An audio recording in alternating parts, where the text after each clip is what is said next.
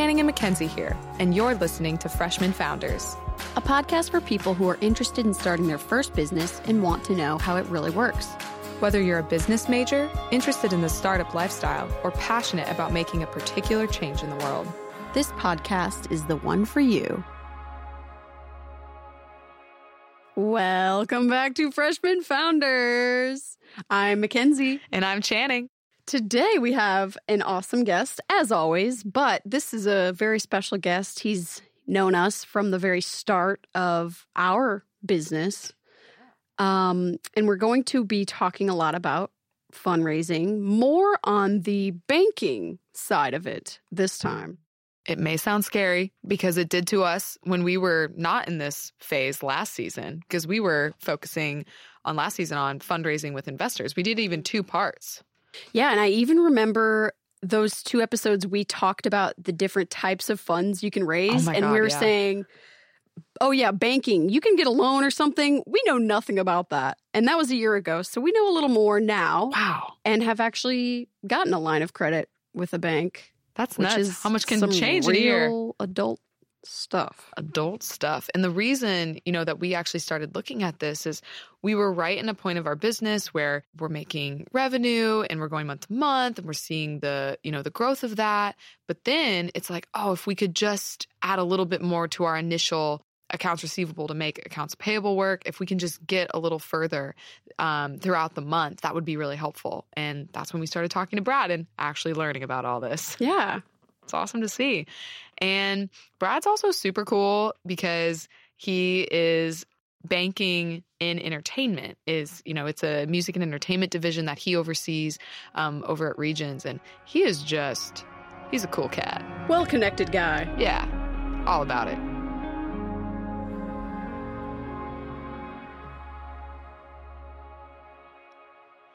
And with that, we are excited to have Brad Peterson of Regions Bank on Freshman Founders today. Brad, thank you so much for being here. Thank you for having me. This is great. I really appreciate it. It's fun. We're super excited.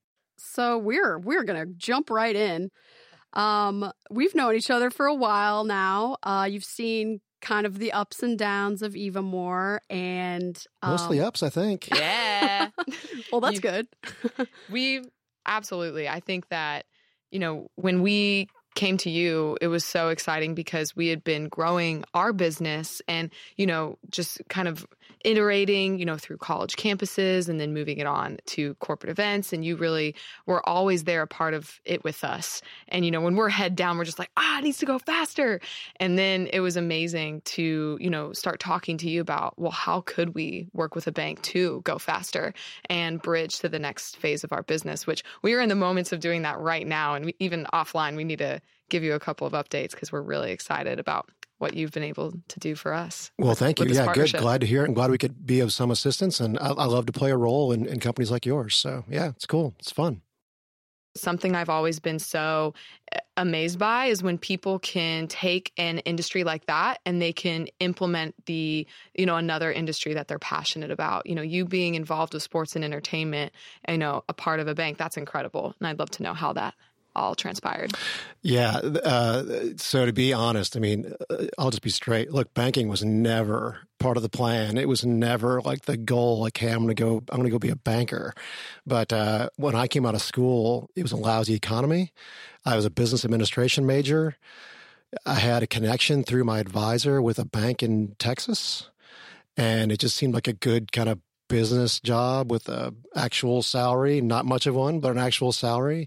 Um, and I started with that in kind of a commercial banking type role, which relates to what I do now. Um, and then I moved to Nashville with a bank called Nations Bank, which became Bank of America. Being in Nashville, when I moved to Nashville, uh, I discovered quickly that a few banks had these music entertainment divisions, which even today people kind of go, a bank has a music division? I, I, what does that mean? But for me, the part that you said that I think is real important is the passionate part. And that's what struck me was, wow, I never really meant to be a banker, but if I could do it and be associated with the entertainment world in some way, that'd be great. And that kind of just aligned with everything. I, I was a kid that grew up loving everything entertainment. Friends joke that I'm like a walking People magazine. It is, I love music, movies, television, magazines, which I know it, it dates me, makes me old. But um, nevertheless, I just I always eaten that stuff up and just soaked it in. And so this was cool to be to to find that um, kind of niche within the banking world. Um, it, it kind of is the only reason probably that I think that I'm still in banking this many years later. And I won't say how many, but a lot. And I... I feel like I could be wrong, but I've always seen you having the energy of an entrepreneur. And I almost feel like the music entertainment division of a bank is kind of like a startup within a really big company. Like you're testing this out and you get to be so passionate about what you love and providing something that the music industry really needs. And it's awesome to see how you can do that for them. Yeah, that, that's very much true, especially the, the route that I've taken through the banks. There are a couple of banks, and I say a couple, I mean literally a couple, that have long established entertainment divisions. Uh, they kind of established those long ago in, in the industry. But I always wanted to kind of build my own thing. I kind of learned in some of those from some of those people. Even indirectly, I didn't even work for them, but I learned a lot from them and how they did it, and then wanted to start my own thing. So it really was like starting your own business within a business, especially a very regulated industry like banking. It's not been easy. You, you do have to think outside the box in entrepreneurial type manner. And so, yeah, it's it's been very much like that. And I think that's just me. I'm, I'm not a corporate guy. I think maybe I thought I could be when I was twenty-two and fresh out of college. And it was the, here I go, it was the eighties. uh, you know, that just seemed right. Cool, corporate, suit. This is great. Work in a big glass building downtown. No, that wasn't my deal. And you guys see how I live now. I mean, my office is on Music Row, and I wear jeans and Converse and T-shirts to work, and it just fit, it just fit me better. We can resonate with that. Absolutely. So, so you're so passionate about music, and seems like you always have been. Were you ever a musician yourself? I almost said that earlier, but I knew this question was coming. Uh, yeah, so I found my way into the into the banking space, into the entertainment division of that, because I had zero musical ability, zero. Uh, I mean, nobody would want me to even try to play anything in the studio. Uh, so no, I, I really didn't. I just always had a love for it and mm-hmm. and a and an admiration and respect for those that did. Um, and I also think as I've gotten more experience, we'll say, instead of old, and been around the industry for so long, the creative forces th- that are those people, I think that's where I can provide some benefit. Is there is, even though I'm not maybe the most corporate guy, I still have a business mind and was trained that way and brought up that way. And we can hopefully bring, we can kind of bridge the gap, hopefully, between kind of that business world and the creative space that most of this town, Music Row, lives in, right? Absolutely. Does that make sense? Totally.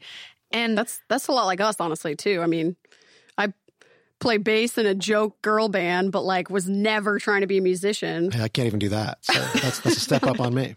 I don't know. I think you could rock it on karaoke or something. I, no, I bet you could. Nobody wants that. All right. Fair. I'll, tambourine, maybe. Maybe not. Yeah. I'm no. still thinking no. Building a brand or building a business is a lot like building a band. And artists, entrepreneurs, athletes, they're really one and the same. They're going for, you know, th- that big dream that they have. And what do you do differently to focus on helping these individuals build that dream? Yeah, I think that's a great question. And I think that's something we've had to, to really teach the bank on, on that, because it is, it's a different animal. You, you said they're all sort of in the same boat, right? Athletes, uh, you know, artists, et cetera. Um, I think there's a couple things that I think are the most important about it.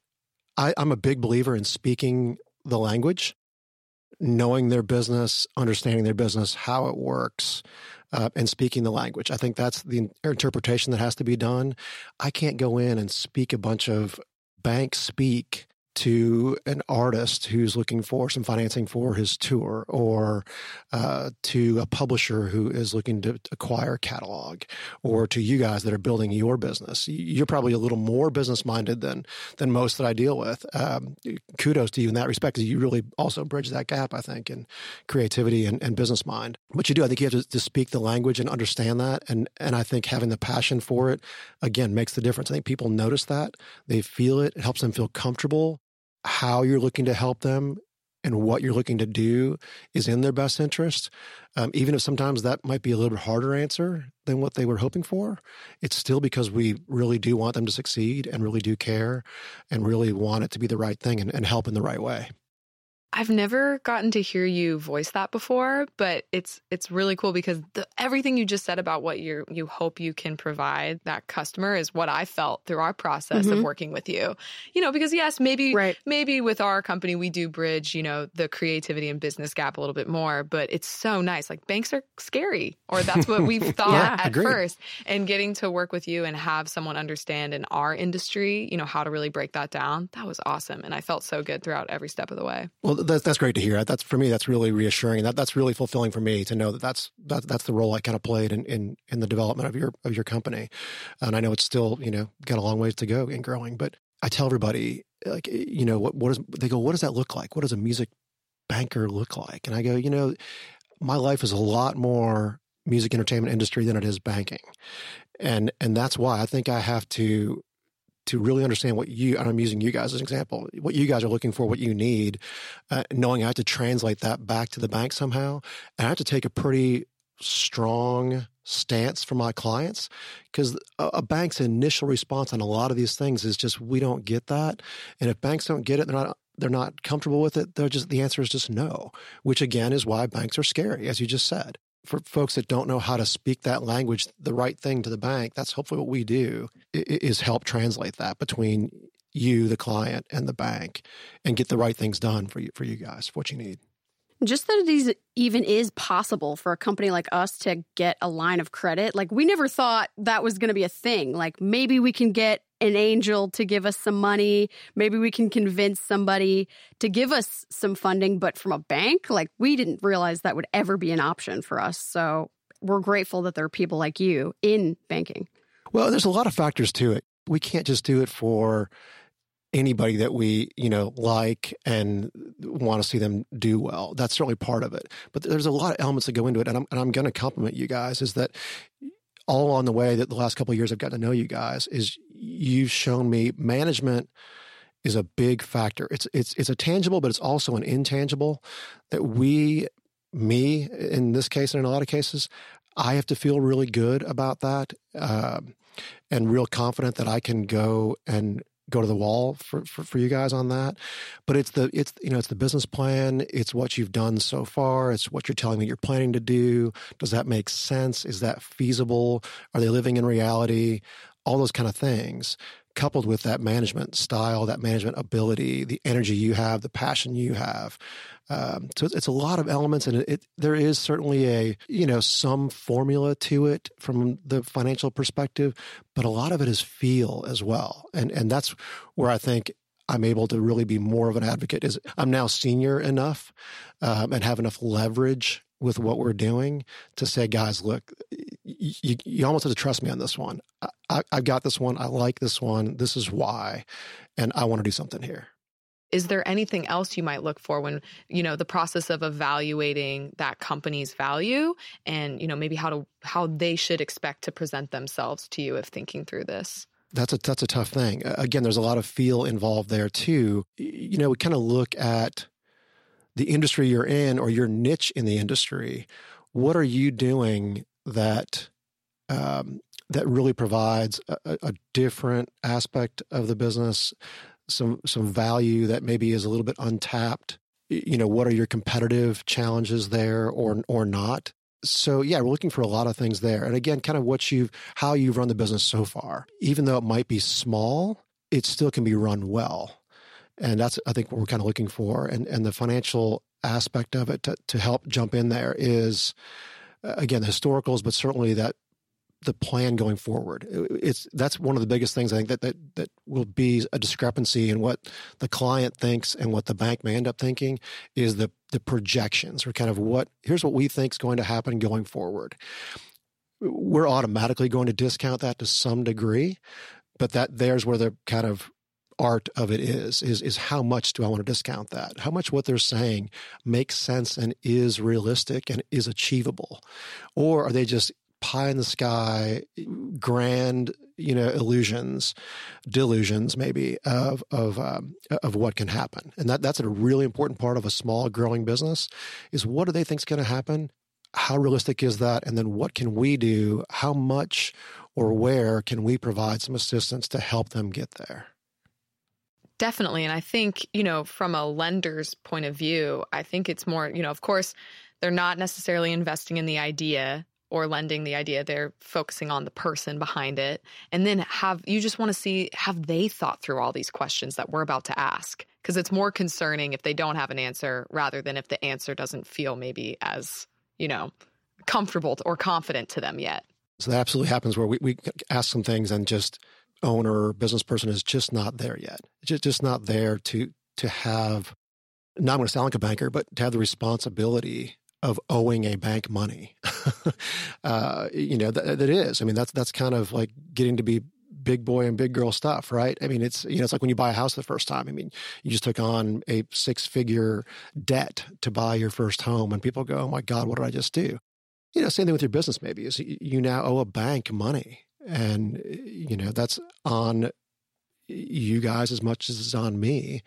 And there's where we're partners is we've got to, you know, do the right thing and make this work. And I think a client would only look at that, you know, of course, maybe the the answer no right now, or this is what we have to do to get to the next step to be able to get there might be hard at first, but really it's, you're looking out for their best interest too. It comes from a compassionate perspective. It's it's very true. And and that is, I'll tell you what, that just by nature, by nature, it's it's hard to say no. I really try to give a no, but here's what could happen. Here's where we need to get to. Here's how I could help maybe. I can't do exactly what you're asking me to do, but I might be able to do this. That's just a lot easier answer to deliver for me personally, but I think for the client too. It gives them a little direction of just not saying no. And I think going back to kind of the original concept of, of a music entertainment banking division, that's kind of how these divisions, I think, came to be, is that people in these fields, the creative fields, were coming to banks when they felt like they had something to offer, and the banks just didn't get it. And the answer was just kind of no. No, because they didn't even know what to tell them. So hopefully, again, that's where we're bridging gaps, I hope, you know, giving you, I can't quite do that, or we can't do that quite yet, but maybe this, or maybe that, or maybe at this time.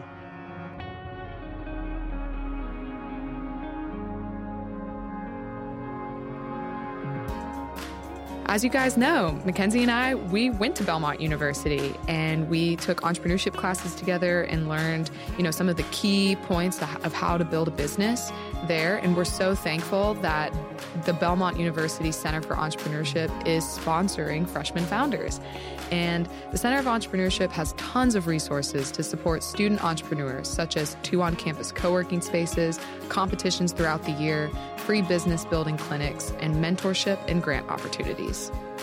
Belmont is also ranked by the Princeton Review as one of the top twenty-five entrepreneurship programs in the nation, and the only one in Tennessee. The Center for Entrepreneurship guides students through every phase of their entrepreneurial journey, beginning their freshman year and lasting a lifetime.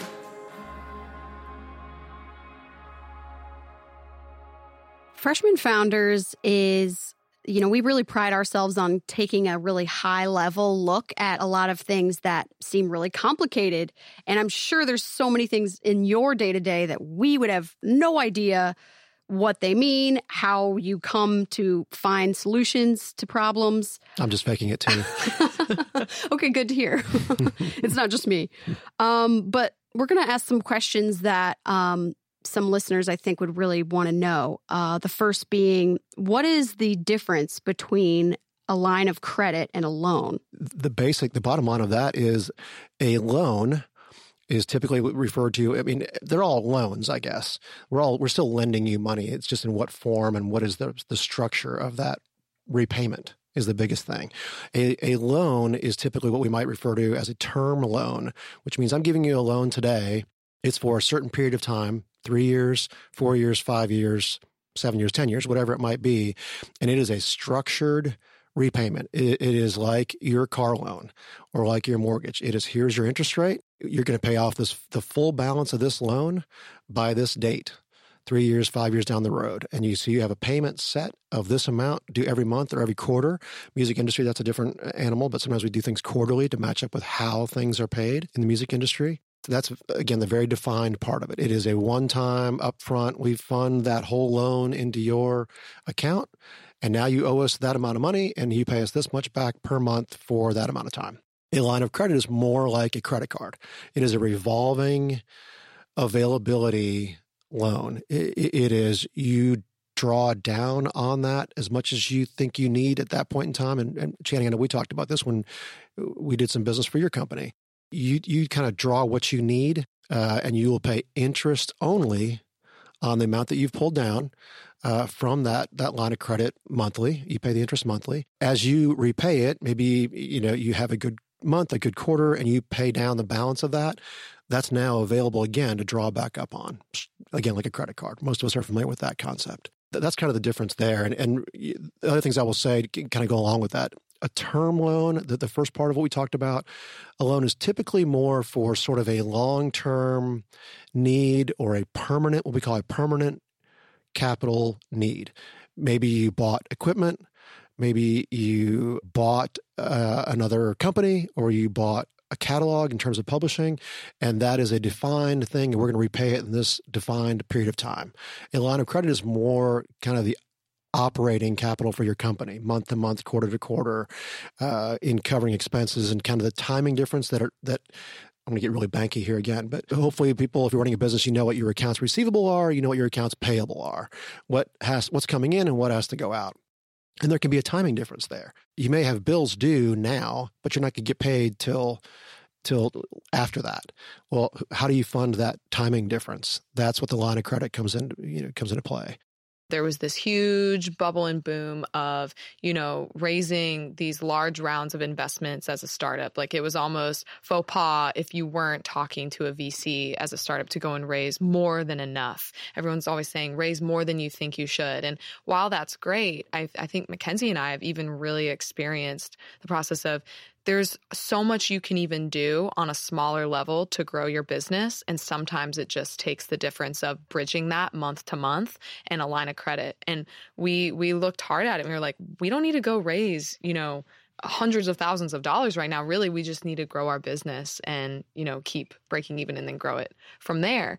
With that, we're seeing now entrepreneurs naturally move more into looking at line of credits too when getting started. And how should an entrepreneur determine what line of credit amount to ask for?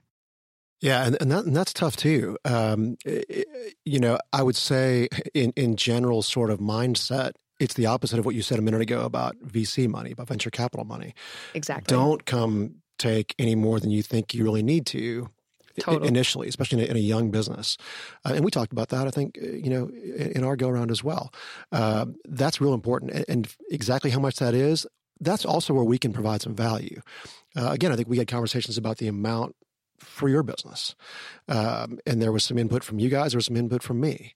Uh, and uh, so th- that's where we can help you. I don't feel like you have to have it all figured out and know exactly what and why and how much. And uh, let us help you with that. I think that's part of what our value to to our clients is. Um, but yeah, I think you want to figure out, okay, going on those timing differences, going that month-to-month operations or quarter-to-quarter, whatever you might look at it, is how much do we really need? Where are we short? How much are we short? We want to be comfortable. We want to make sure we can pay our bills, but let's not get out there extended too much. We've got a big fat interest bill due.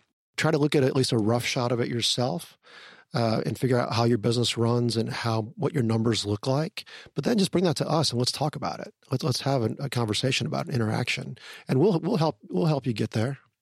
And and Brad, you're the expert, but so correct me if I'm wrong, but just some some advice I might like to give to a really starting out entrepreneur is the best part too with a line of credit. Well, if your business is booming and growing, you can always look at a larger line. But what if you even start with, you know, fifteen grand, like twenty grand, if you're starting out and just to make those, you know, next steps and month to month meet, I feel like you can even do so much with being able to expand your business with that.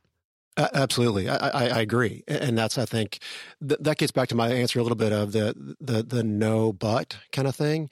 Somebody comes in, a lot of times we do get that. We do get folks that have kind of say, you know, hey, I want, you know, I'm just throwing numbers, five hundred thousand dollars line of credit. And my initial kind of gut reaction is, wow, that's that's that's way out there, folks. Let's let's let's talk. Let's let me look at a different way of doing that and talk through with that client. Hey, what if we started with one hundred fifty thousand dollars, and as we prove out your projections, going back to our conversation about projections, as those start to prove out, by all means, we'll be happy to grow with you, to grow that line of credit with you. A lot of times it's, you've got to bootstrap it. Maybe you raise a little bit of capital through an angel investor or some type of uh, you know, equity fund, and maybe you're able to get a small line of credit to go along with that. Banks are not going to be, typically, not going to be able to fund a startup business uh, and be the only source of capital. Let's put it that way. Um, you know, like you guys and like other businesses that are finding that equity capital, the investor money, wherever that may come from, that's going to help us too, is we know what those guys did to make a decision uh, to invest in, in your company. And that capital is a lot more expensive than ours, right? They they want either ownership in your company uh, or they want a much higher percent return than straight bank money. And again, getting to kind of grand uh, scale of, of banking uh, capital and its benefit is our money's pretty cheap, to be honest. Uh, you know, even at the kind of the market rates, let's call it today, it's in the five percent somewhere, right? five to six percent. Well, that's a whole lot less than most investors want. That helps us too, to kind of know that you've got some capital. We know that's expensive capital. So can we provide something that's lower cost of capital that will help your business grow and get to where we think it's going to get to, or you say it's going to get to? That lower cost of capital is certainly going to help. So for a small business like us to get that loan or line of credit, there's lots of documents we have to provide, lots of, you know, revenue projections, you know, things that, that are going to show that how we plan to make money. How does somebody like an artist with maybe no history of revenue prove that they deserve that loan or line of credit? That gets into, again, more of the art of what we do. As creative as I'm not, uh, it still is an art in, in this respect when it comes to artists and, and to bands. Any songwriter or artist that comes in off the street and just says, hey, I want to be an artist, I'm going to go start playing, there's nothing for me to do with that at that point other than provide the intangible things like connections to publishers, introductions to other people in the business, and, and get them kind of plugged in. But we, to lend money to an artist or to a band, they do have to have some things going on. Now, that's not going to be your traditional banking questions that somebody on an application in a bank branch is going to ask, because those questions don't exist on those applications. But it's the things that we can ask, like, tell me about what your bookings look like for this year. For two thousand nineteen, tell me what those look like. What are your guarantees? Again, hopefully speaking the language that artists can understand. And they're booked for twenty-three dates between, you know, the next four months, three months. And here's the, the guarantees. They've got a list of it. Here's what we're going to make. Here's kind of what it costs us to go on the road. And then we can we can see, is there enough there? And again, going back to the, the, the quanti- qualitative and intangible parts of it, do we like what this artist is doing? Do we believe in what they're doing? Do they have the right team, or starting to build the right team around them? Who's involved? Who's investing their time and money in this artist? And then that helps us decide whether we should as well. Uh, but we do need some, you know, kind of hard evidence of things going on in the career. Mm-hmm. You don't need to be signed. Uh, I would say the bulk of our artist clients are not necessarily label signed, uh, but they're out on the road. Road warriors, they're they're out there, you know, playing gigs and making money, and they just need a little help to help fund the hotel rooms or the gas for the van, or maybe they need to buy the van if they're doing well enough to maybe afford to stop renting that fifteen-passenger mm-hmm. van or the Sprinter van and buy it. It makes more sense to buy it. We do that a lot, uh, but again, those are artists that are now starting to make some money, right? They have they have a They have a small business going on that has some stability is the wrong word in the in the, in the music world, but but they have some some footing to be building off of. But it's it's tough if there's if there's really just if there's just a dream there, great, and we'll try to support that and help them as best we can. Uh, but but as far as financing goes, there's got to be some more some harder business stuff there. I do one thing that's funny. There's kind of an old time record guy here in town. I, I won't use his name, but he's kind of he's a trip. Everybody knows him. he always laughs. We're all, all the bankers are friends with him. And he goes, man, you music bankers. He goes, you don't ask for financials first. You ask for, send me your music first. I want, I want to know what you're doing first. That's awesome. And that's true. That's exactly what we do. I, I need to believe in it myself, right? Before totally. I can go to bat for an artist to, to provide financing that is, that is not your typical, you know, bank financing. That's awesome.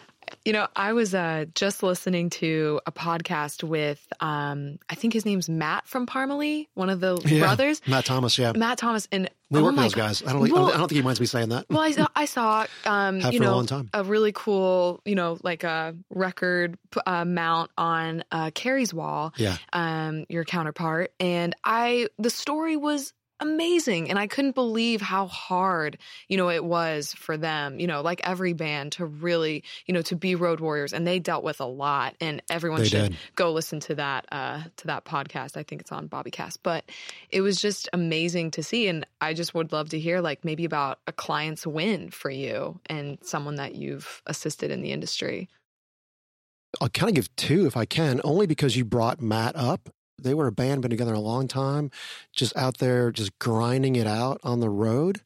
Uh, and so one thing that comes up that's an important part, I think, for, for people, for young business owners uh, and or artists.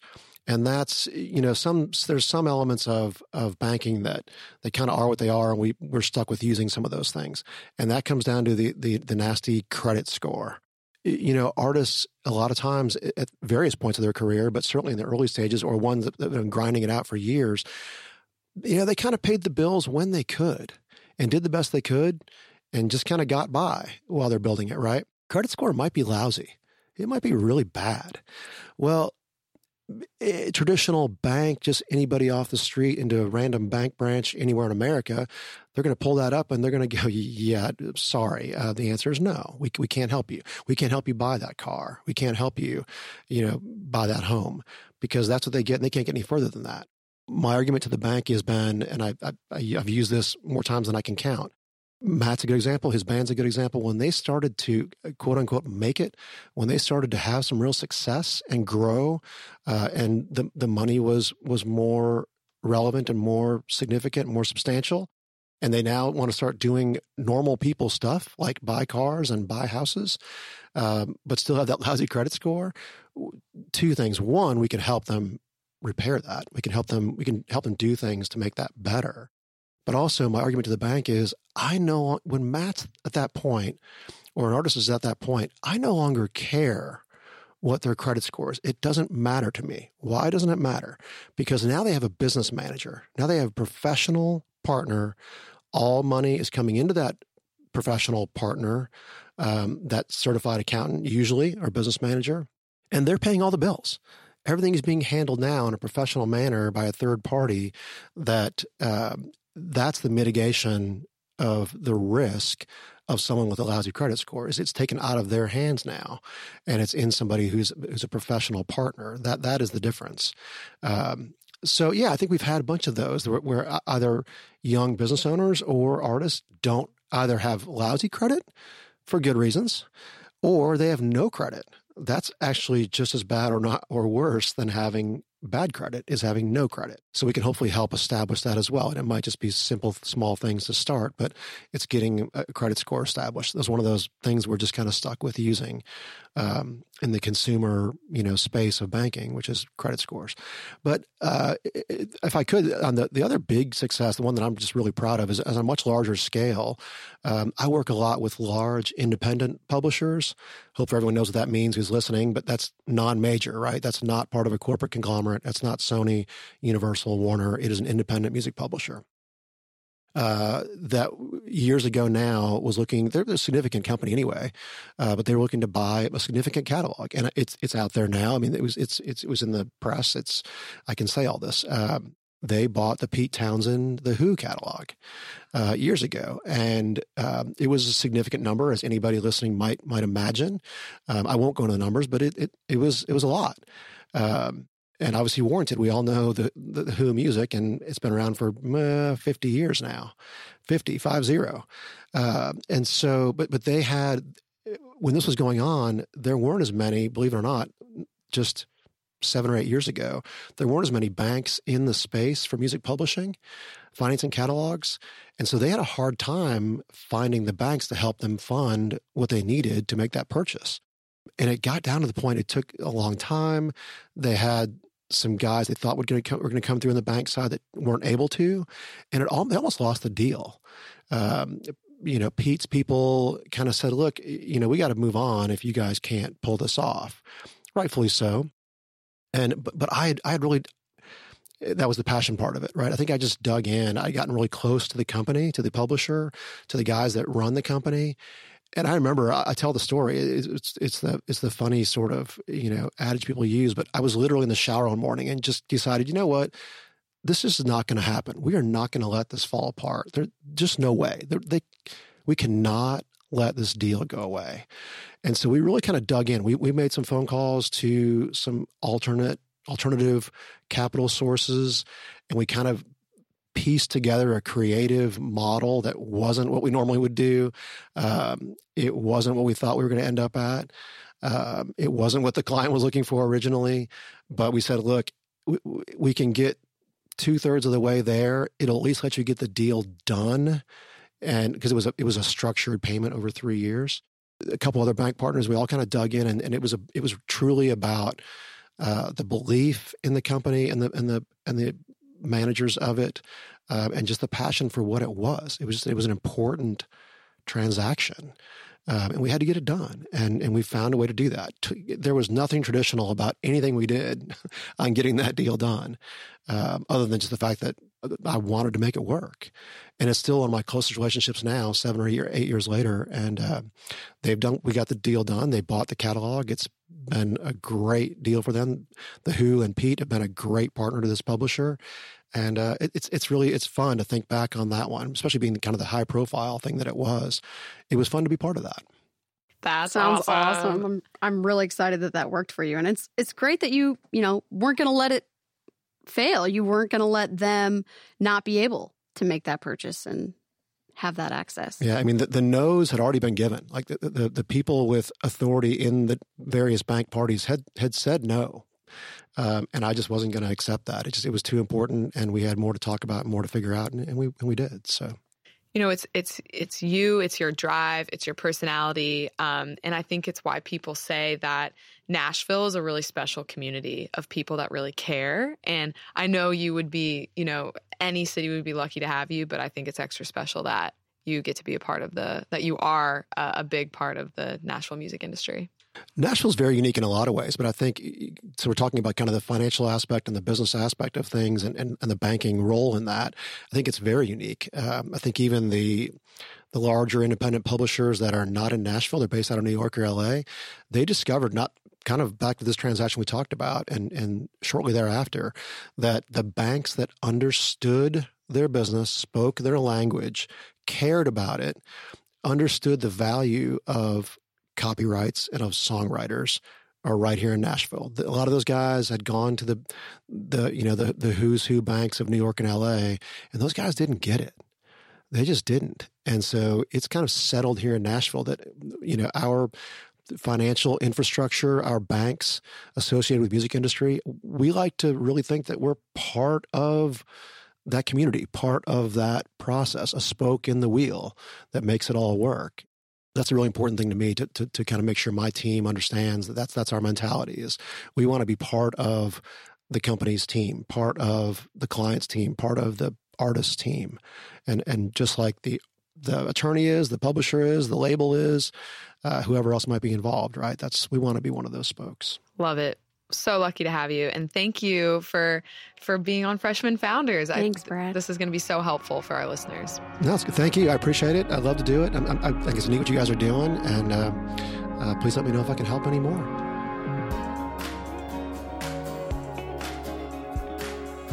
Just a reminder: uh, the very last episode of this season, we're going to do um, some questions and answers, just answering questions about any of the episodes or just about anything that people want to know more about in business, starting, growing, anything. So go ahead and send us those questions. And that email is founders at freshman founders dot com.